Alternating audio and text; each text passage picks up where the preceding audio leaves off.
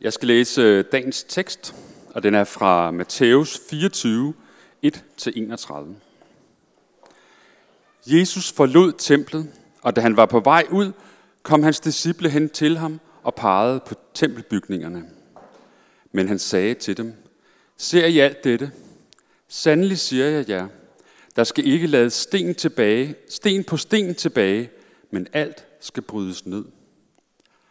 Mens han sad på oliebjerget, kom hans disciple, da de var alene, hen til ham og sagde, Sig os, hvornår skal dette ske, og hvad er tegnet på dit komme og verdens ende? Jesus sagde til dem, Se til, at ingen fører jer vild. For der skal komme mange i mit navn og sige, Jeg er Kristus, og de skal føre mange vild. I skal høre krigslarm og rygter om krig. Se til, at I ikke lader jer skræmme. For det skal ske, men det er endnu ikke enden. For folk skal rejse sig imod folk, og land imod land, og sted efter sted skal der komme hungersnød og jordskælv. Alt dette er begyndelsen på vejerne. Da skal de udsætte jer for trængsler og slå jer ihjel, og I skal hades af alle folkeslag på grund af mit navn. Der skal mange falde fra, og de skal udlevere hinanden og hade hinanden. Mange falske profeter skal stå frem og føre mange vild. Og fordi lovløsheden tager overhånd, skal kærligheden blive kold hos de fleste. Men den, der holder ud til enden, skal frelses. Og dette evangelium om riget skal prædikes i hele verden som vidnesbyrd for alle folkeslag, og så skal enden komme. Når I derfor ser ødelæggelsens vederstykkelighed, som der er talt om ved profeten Daniel, stå på hellig grund, den, der læser dette, skal mærke sig det. Da skal de, der er i Judæa, flygte ud i bjergene. Den, der er på taget, skal ikke gå ned og hente noget i huset, og den, der er ude på marken, skal ikke gå hjem og hente sin kappe. Ved dem, der skal føde, og dem, der giver bryst i de dage. Bed til, at jeres flugt ikke skal ske om vinteren eller på en sabbat.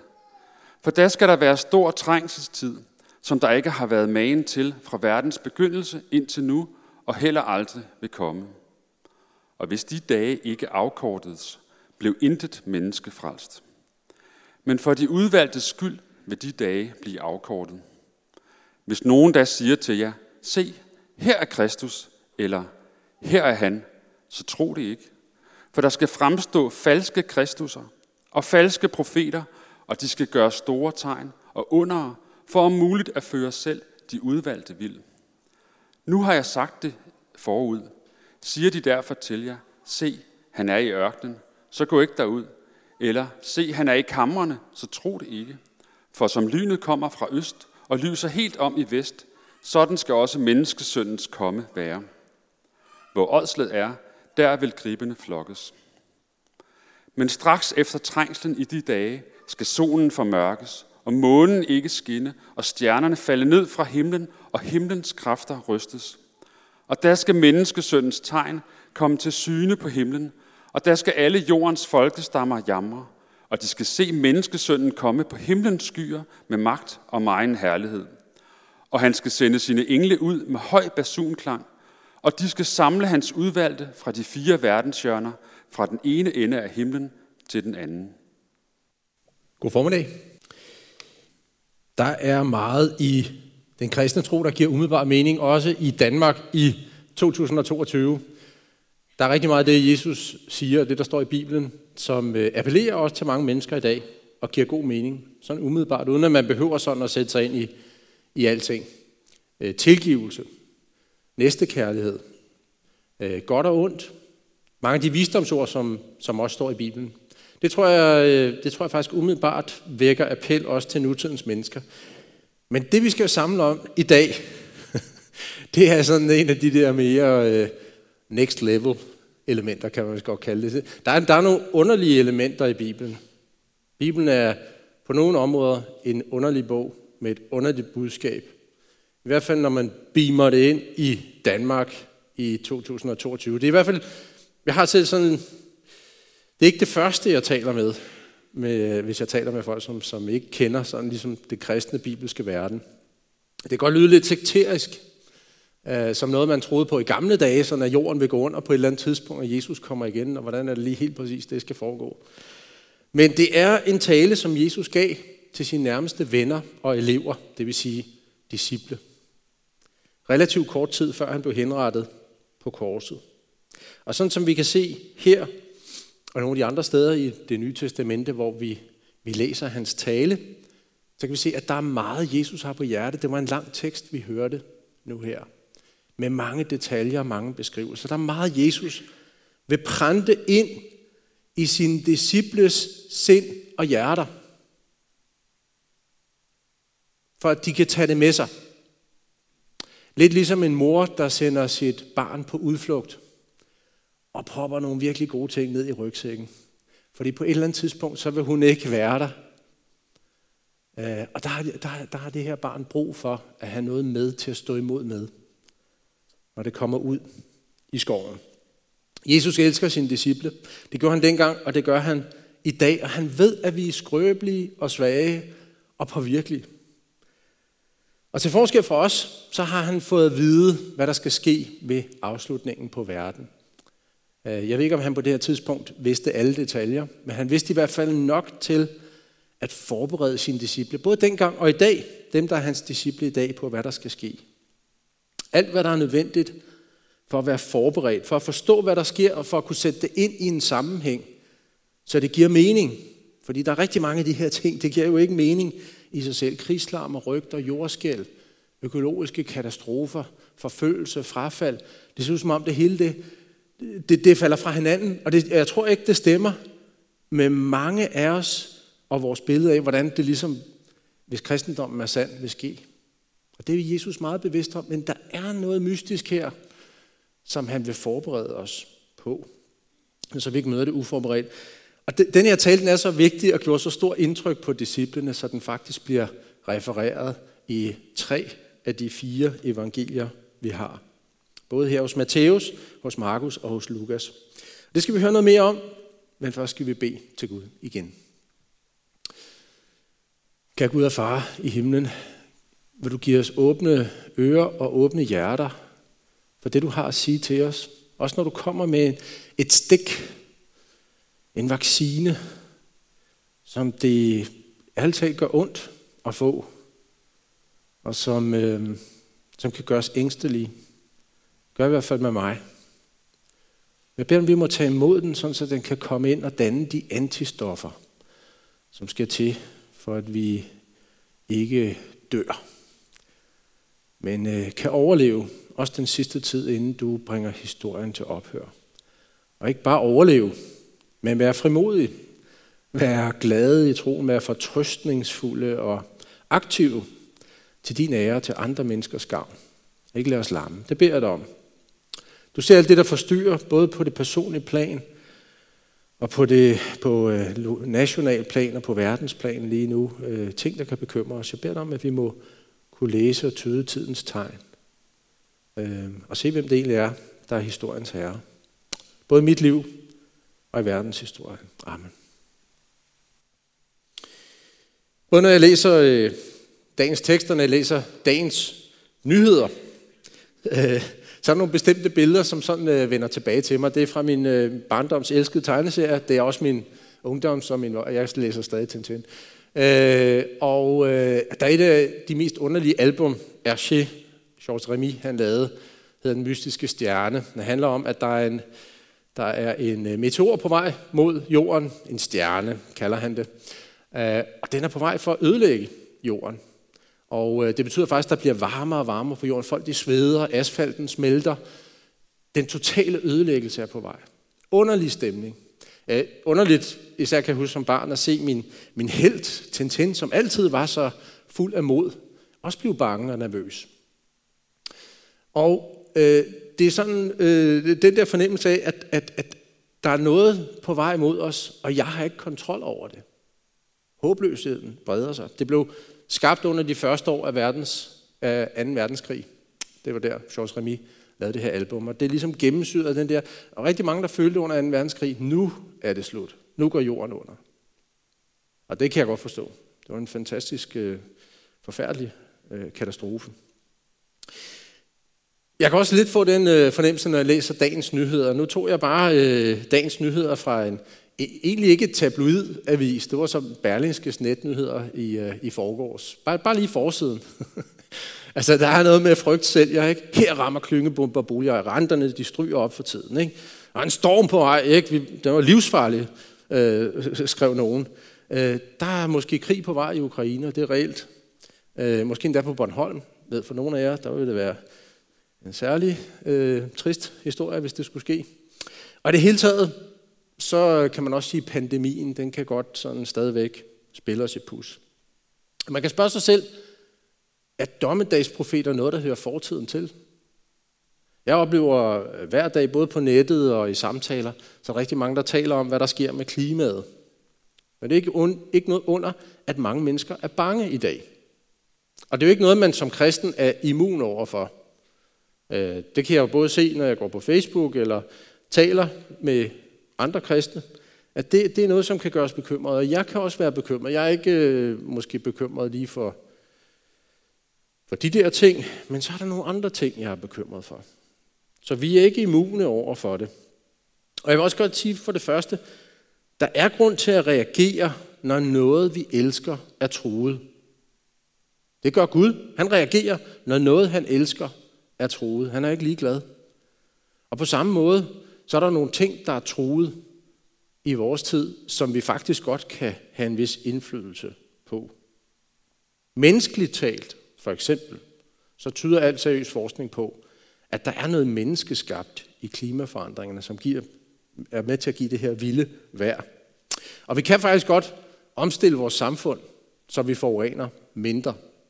Og det mener jeg, det er en del af næste kærlighed, og det at vi er sat til at forvalte denne her jord og passe på den, den er jo, den er jo i sin forstand enestående. Hver art er enestående. Og det må, vi, det må vi handle på, det må vi tage os af. Også i vores eget personlige liv kan der være ting, som truer, som vi kan gøre noget ved. Så lad os medgive det. Og vi skal, vi skal også medgive, at vi har forskellige temperamenter. Og der er nogen af os, der har let ved at blive bange. Der er nogen, som endda lider under angst i mild eller i svær grad. Nogle er født med et særligt følsomt, sårbart sind, der reagerer stærkere på de her nyheder.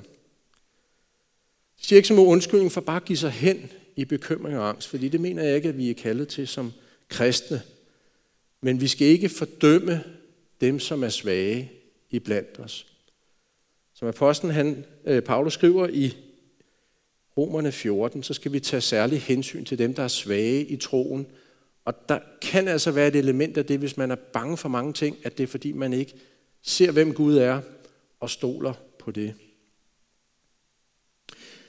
Når alt det er sagt, og når det er medgivet og understreget, så er hovedbudskabet fra Jesus både i denne her tekst og flere andre steder i, hans, i de evangelier, der fortæller om ham.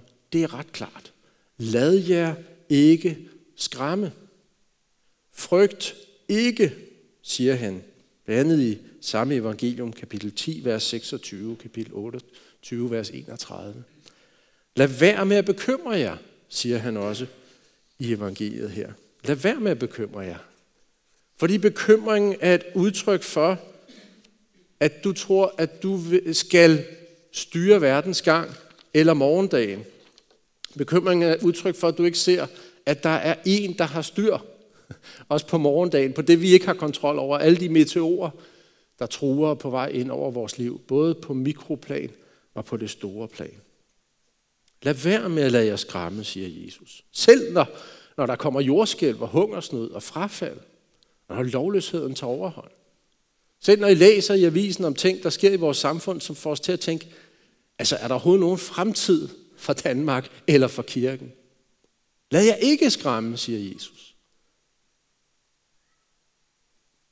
Er det bare endnu et krav? Eller er det et evangelium? Er det, er det et befrielsesbudskab, Jesus egentlig kommer med? Det er et krav. Det er en befaling. Jesus er herre. Han er en autoritet. Du skal adlyde ham. Hvis du, hvis du tror på ham, så må du adlyde ham. Men det er først og fremmest et evangelium. Det er først og fremmest et befrielsesbudskab på grund af det, der ligger under hans bud til os. Der er en begrundelse. Jesus han giver ikke bare, gør sådan, gør sådan. Der er en grund til det. Nogle sandheder, som er gode, stærke og befriende. Hvorfor skal vi ikke lade os skræmme? For det første og vigtigste, fordi det er Jesus, der siger det, og ham kan vi stole på. Dengang jeg var øh, barn, så øh, troede jeg på alt, hvad min mor og far sagde. Og min klasselærer Palle øh, i første og anden klasse, ham var jeg rigtig glad for. Det første store troskrise, det kom, da han sagde noget andet, end det mine forældre sagde. Og så havde vi balladen. Og sådan er det at blive voksen. Altså. Hvorfor, hvorfor stolede jeg på det? Fordi jeg vidste, de var meget større end mig. Øh, de vidste ting, jeg ikke vidste. Og jeg kunne mærke, at de elskede mig. Jeg beundrede dem. Jeg beundrede også Palle. Jeg havde ærefrygt, jeg havde kærlighed til dem. På samme måde med Jesus.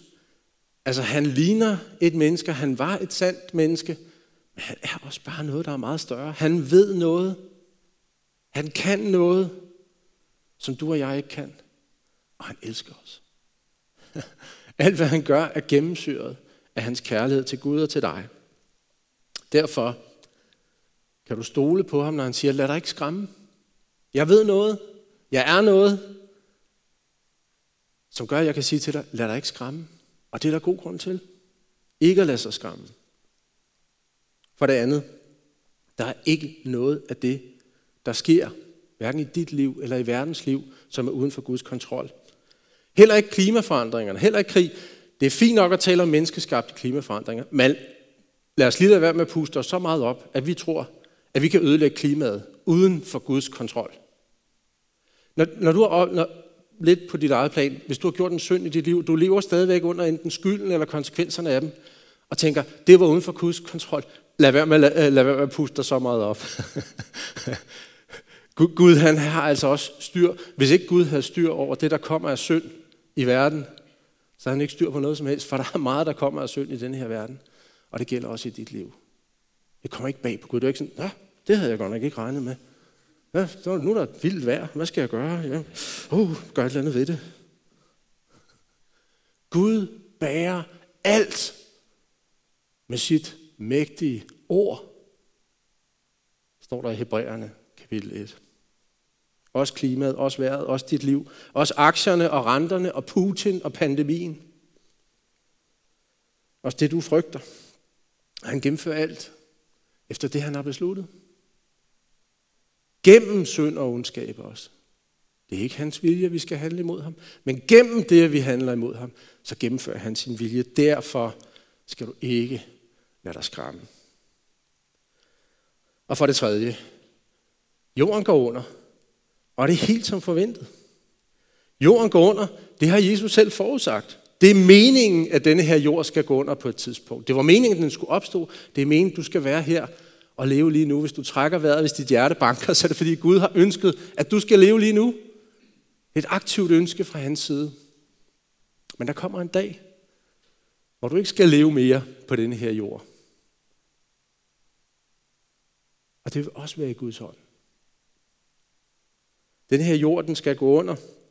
Og så må man spørge sig selv, hvordan skal det gøres mere roligt? Altså, hvis Jesus gerne vil berolige sine disciple, hvorfor udpensler han det så sådan her?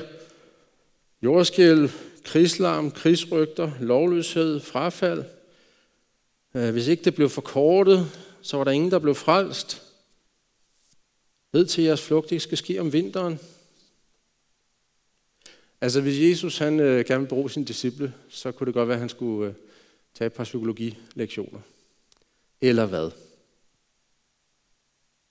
Måske gør Jesus det her, fordi han ved præcis, hvad vi virkelig har brug for. For hvad er egentlig mest angstprovokerende? Er det at stå i en situation, man ikke er forberedt på, som man ikke forventer, og som til synligheden er direkte i modstrid med det, min Gud vil med den her jord? Eller er det at møde noget, som er ganske vist skræmmende, og det gør ondt? Det gør ondt på mennesker, det gør ondt på naturen. Men det er præcis, som min far har sagt.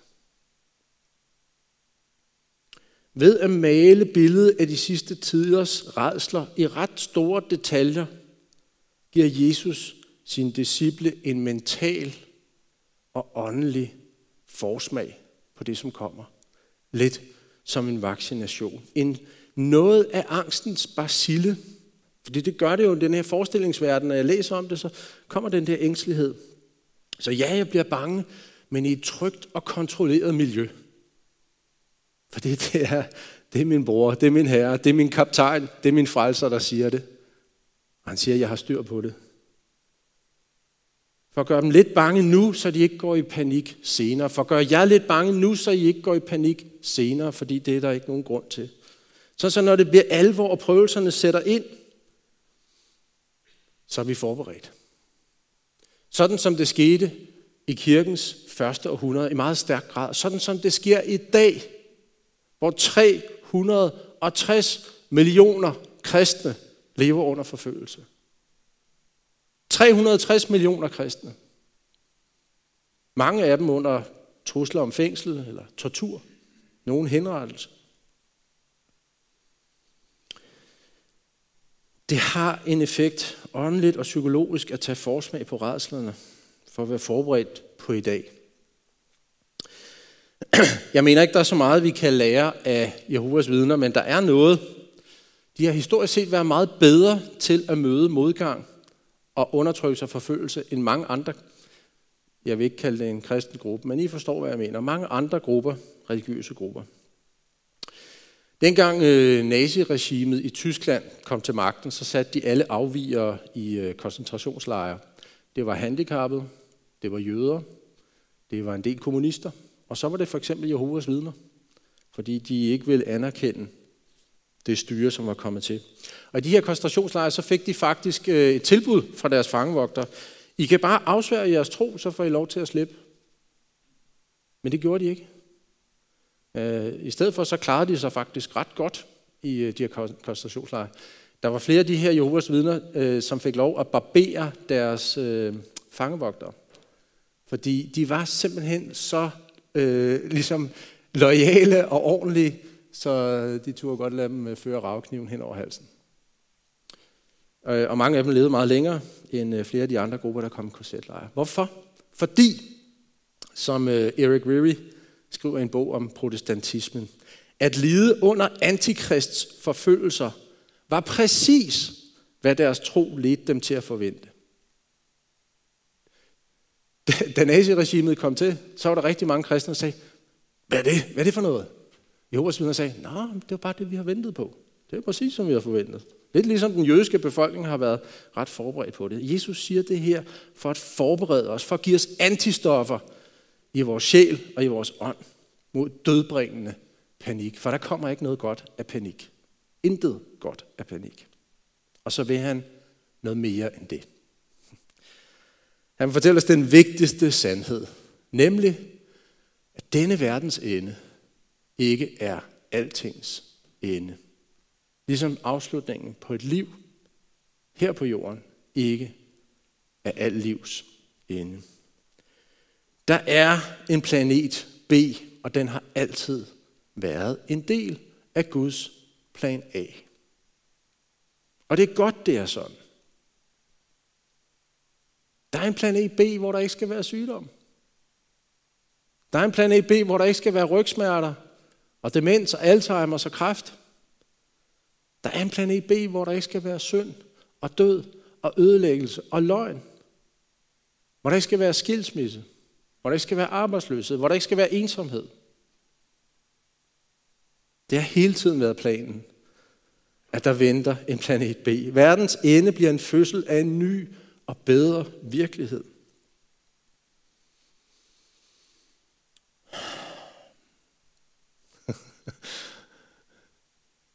ja, og nogen, tænker sådan, ja, hmm, fint. Altså, mener du det? Tror du virkelig det? Hvordan kan vi vide, det er sandt? Er det ikke lige præcis det her sekteriske, der kommer ind her? Et budskab for fortidens mennesker, længe før naturvidenskab og Google og så videre. Jeg mener, vi kan vide, det er sandt, og vi kan tro, det er sandt, fordi Gud allerede har vist det i mindre skala. Og hvad var det, der skete kort efter, Jesus havde holdt den her tale? Han døde på korset. Han blev lagt i graven. Men på tredje dagen stod han op fra graven og blev levende. Og det er ikke fantasy eller science fiction, selvom det minder om det, og selvom alt god fantasy og science fiction trækker på den her grundhistorie, som vi ved er sand. Menneskeligt talt er det umuligt. Selvfølgelig er det umuligt. Et dødt menneske kan jo ikke komme til live. Det er urealistisk, og det er underligt. Bortset fra, at det er den tids mest velbevidnede begivenhed. Bortset fra, at han blev set af hundrede af øjenvidner, som gik i døden for at fastholde deres vidnesbyrd.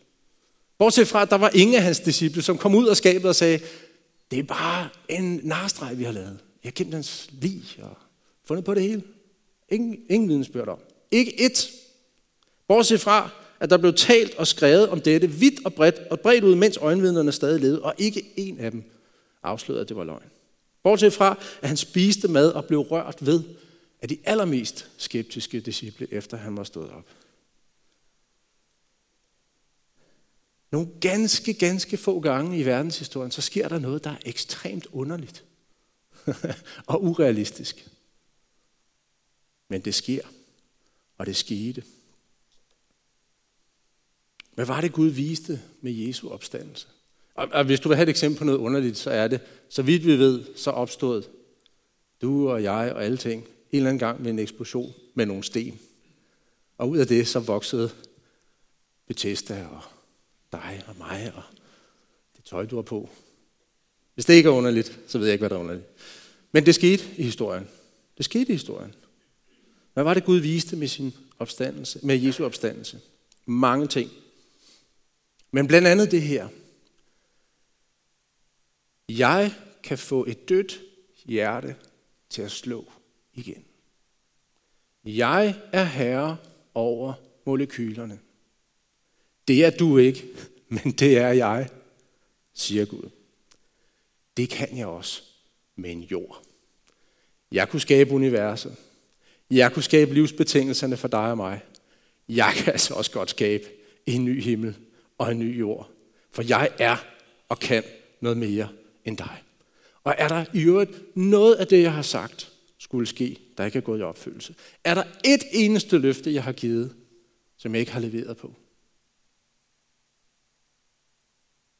Derfor skal vi ikke gå i panik. Derfor har vi ingen grund til bekymring. Derfor skal vi løfte blikket og i en vis forstand se frem til jordens undergang. Samtidig med, at vi arbejder for at bevare arterne og tage os godt af hinanden. Hvad var det, Jesus sammenlignede de sidste tider med her i teksten?